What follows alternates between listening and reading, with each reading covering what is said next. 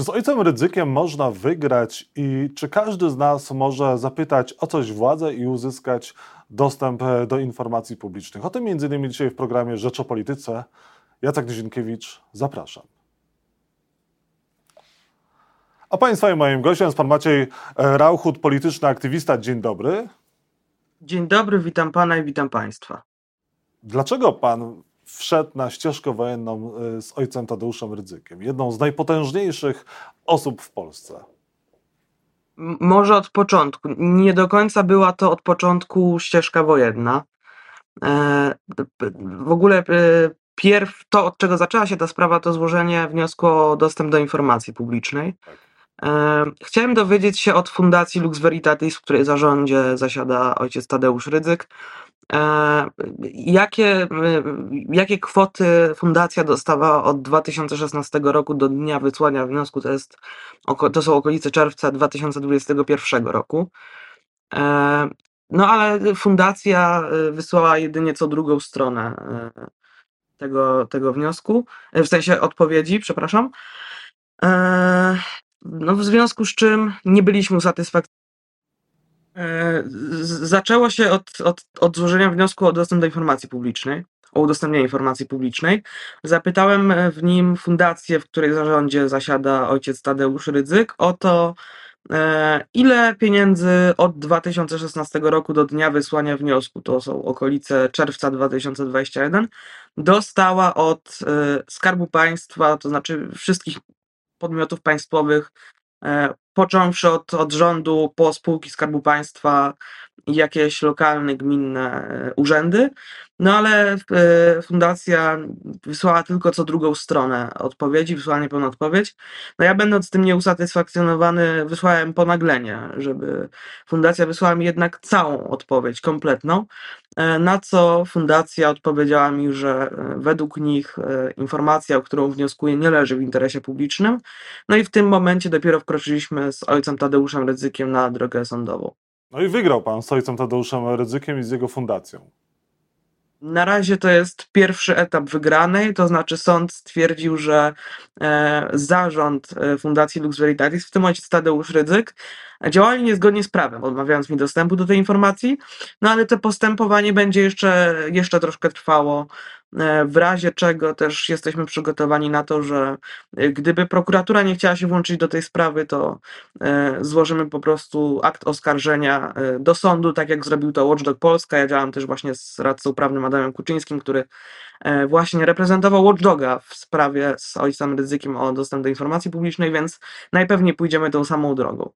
A skąd z całym szacunkiem w szesnastolatku taka ciekawość i chęć e, wiedzy na tematy finansowe, państwowe, no i tutaj e, wchodzenie na drogę prawną z tak potężną instytucją, jaką jest Fundacja Ojca Ryzyka?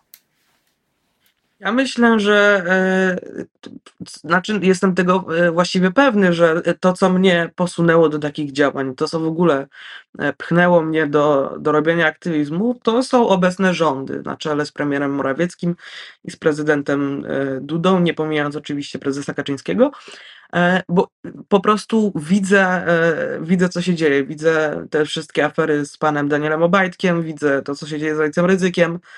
E, i widzę wszystkie inne afery i chcę, chcę dowiedzieć, a widzę też e, w jakim stanie są polskie szpitale, uszczególniając tutaj szpitale psychiatryczne. Ja zajmowałem się właśnie tematem dwóch szpitali, Garwolińskiego i szpitala w Józefowie, gdzie odzywały się do mnie osoby, które e, tam przebywały i opowiadały o tym, jak, jakie, jaki poziom panuje w polskich szpitalach psychiatrycznych i po prostu włączyła mi się czerwona lampka, że hej, E, ksiądz, który ma już wystarczająco na koncie, dostaje kolejne miliony ze spółek Skarbu Państwa i w ogóle z państwowego budżetu, a szpitale psychiatryczne, które ratują życie, są bardzo mocno niedofinansowane i za bardzo nikt o nie nie dba. No tak, no ale to każdy z nas może w takim razie e, w ten sposób zareagować. Każdy może o tą e, dostęp do informacji publicznej się e, ubiegać. No i druga kwestia jest taka, no Polacy chyba na te afery chyba już troszkę się uodpornili. Po pierwsze, każdy może szczęśliwie składać takie wnioski. Co prawda, była próba właśnie w 2021 roku po złożeniu, po założeniu przez Watchdog Polska sprawy przeciwko Fundacji Lux Veritatis. Pojawił się wniosek pani Manowskiej o zbadanie do Trybunału Konstytucyjnego o zbadanie artykułu 61, który mówi o dostępie do informacji. No ale e, z tego co wiem, e, wyrok w tej sprawie jeszcze nie zapadł, albo zapadł taki, że przepis ten jest zgodny z konstytucją, więc póki co szczęśliwie mamy prawo do składania wniosku, począwszy od e, dwumiesięcznego noworodka po stuletnią mieszkankę, powiedzmy, Dąbrowy Górniczej. Co do tego, że mm, PiS na afery się uodporniło, no nie jest. Chodzi chyba społeczeństwo też. A społeczeństwo. E, w części, częściowo na pewno. To znaczy, nie ma w tym nic dziwnego, gdyby e, jak gdyby jesteśmy zalewani co rusz nową aferą, nawet te nowe maile z afery mailowej nie bardzo już ludzi ruszają tak, jak ruszali na początku. E, no nie ma w tym nic dziwnego. Przypomniał mi się eksperyment, o którym mówiła nam kiedyś nauczycielka w szkole, o żabach w garnku, gdzie jedna e, stopniowo była podgrzewana i w końcu się ugotowała, druga została wrzucona do wrzątku i uciekła. E, no i tak trochę działa też społeczeństwo. A jeżeli chodzi o pana, pan wcześniej miał problemy z policją, bo weszła do domu do pana policja, bo promował pan strajk kobiet. Jak to się skończyło i dla, jak, jakie były kulisy tego wydarzenia? E, w momencie, w którym miałem zajęcia szkolne, wtedy to był e, okres, gdzie te lekcje odbywały się online, e, weszło do domu dwóch policjantów, z czego później dowiedzieliśmy się, że jednym z nich był pan wicekomendant. Weszli, żeby powiadomić mnie i moją matkę, że udostępniłem post na Facebooku, przy czym moja mama o tym wiedziała, no ale przede wszystkim powiedzieć, że za udostępnienie tego posta, w którym informowałem o tym, że w moim rodzinnym mieście, w Krapkowicach, jest organizowany strajk kobiet, grozi, grożą mi 4 lata e, poprawczaka i 4 lata więzienia. Co się oczywiście okazało bzdurą, e, którą powielało też e, TVP. No koniec końców sąd w ogóle nie, nie, nie wszczął postępowania, nie było rozprawy, odrzucił wniosek policji o moją rzekomą demoralizację. Jakie kolejne działania z pańskiej strony e, będą teraz e, podjęte? E, czytałem, że teraz pan pisze do premiera Mateusza Morawieckiego. Tak, ale teraz takim głównym Fakt, znaczy do, do Morawieckiego już y, napisałem tak naprawdę, już są te wnioski powysyłane do, i do premiera Morawieckiego i do podległych mu ministerstw, do spółek Skarbu Państwa e, z pytaniem właśnie ile, czy w ogóle wspierali podmioty ojca Tadeusza Ryzyka e, włącznie i podmioty, z którymi ojciec Tadeusz Rydzyk e, współpracuje, bo zasiada też w Radzie Nadzorczej jednej z fundacji włączając w to tak naprawdę e, budowane teraz e, w Imperium Ojca Rydzyka w Toruniu Muzeum e, czy Park Pamięci Narodowej. A co do kolejnych działań, to przede wszystkim chciałbym zadziałać i myślę, że to się już stanie na dniach tak naprawdę odnośnie podręcznika pana Roszkowskiego. Będziemy tutaj najpewniej działać z jedną z nauczycielek, którą też ta sprawa zdenerwowała, więc chcemy po prostu zapytać o to, kto dopuścił e, poszczególne osoby, które dopuściły ten podręcznik do użytku szkolnego. No i przede wszystkim o, o czym jeszcze społeczeństwo nie miało okazji się dowiedzieć.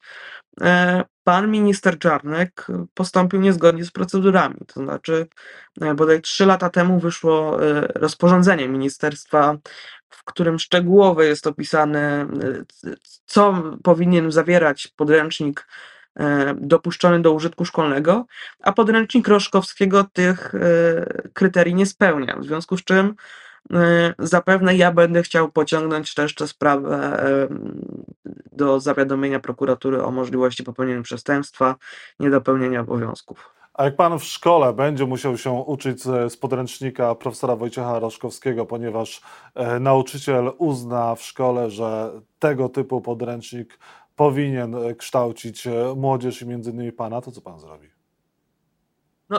Nie będę ukrywał, że pójdę wtedy na y, otwartą wojnę, zastrajkuję po prostu i nie będę przychodził na lekcję tego przedmiotu. Ja nie mam ochoty chociaż ja jako ja jestem odporny na propagandę, ale po prostu nie mam, e, nie mam ochoty pokazywać, że mi to nie przeszkadza. Tam są treści bardzo krzywdzące. E, Ca w ogóle większość e, tego podręcznika jest zakłamana. Znamy, znamy ten fragment książki, w którym bodaj są pokazane wybory. Nie wiem, czy to były wybory w 1989 roku, czy, czy wcześniejsze, i gdzie na zdjęciu widzimy prezesa Kaczyńskiego, pana Brudzińskiego i pana Morawieckiego. No, jakby tutaj propaganda już wchodzi na najwyższe poziomy i najwidoczniej e, panowie z, z rządu zauważyli, że TVP mm, nie bardzo ogląda młodzież, więc e, wpadli na doskonały pomysł w sensie propagandowym, żeby e, wkleić zdjęcie swojego wodza do, do podręcznika szkolnego z nadzieją, że młodzież e, się na to nabierze. No i ja jestem pewny, że nie, że młodzież jest już na tyle zorientowana w porównaniu do prezesa Kaczyńskiego, który nie wie, co, co się w internecie dzieje, że ona już jest doskonale ostrzeżona przed tym, co w tym e, podręczniku się znajduje i że to są zwyczajne kłamstwa i propaganda. Maciej, Maciej Rauchut, e, polityczny aktywista, który nie nabierze się na polityczną propagandę, był Państwa moim gościem. Bardzo dziękuję za rozmowę i dobrego dnia życzę. Wszystkiego dobrego. Dziękuję panu i dziękuję państwu.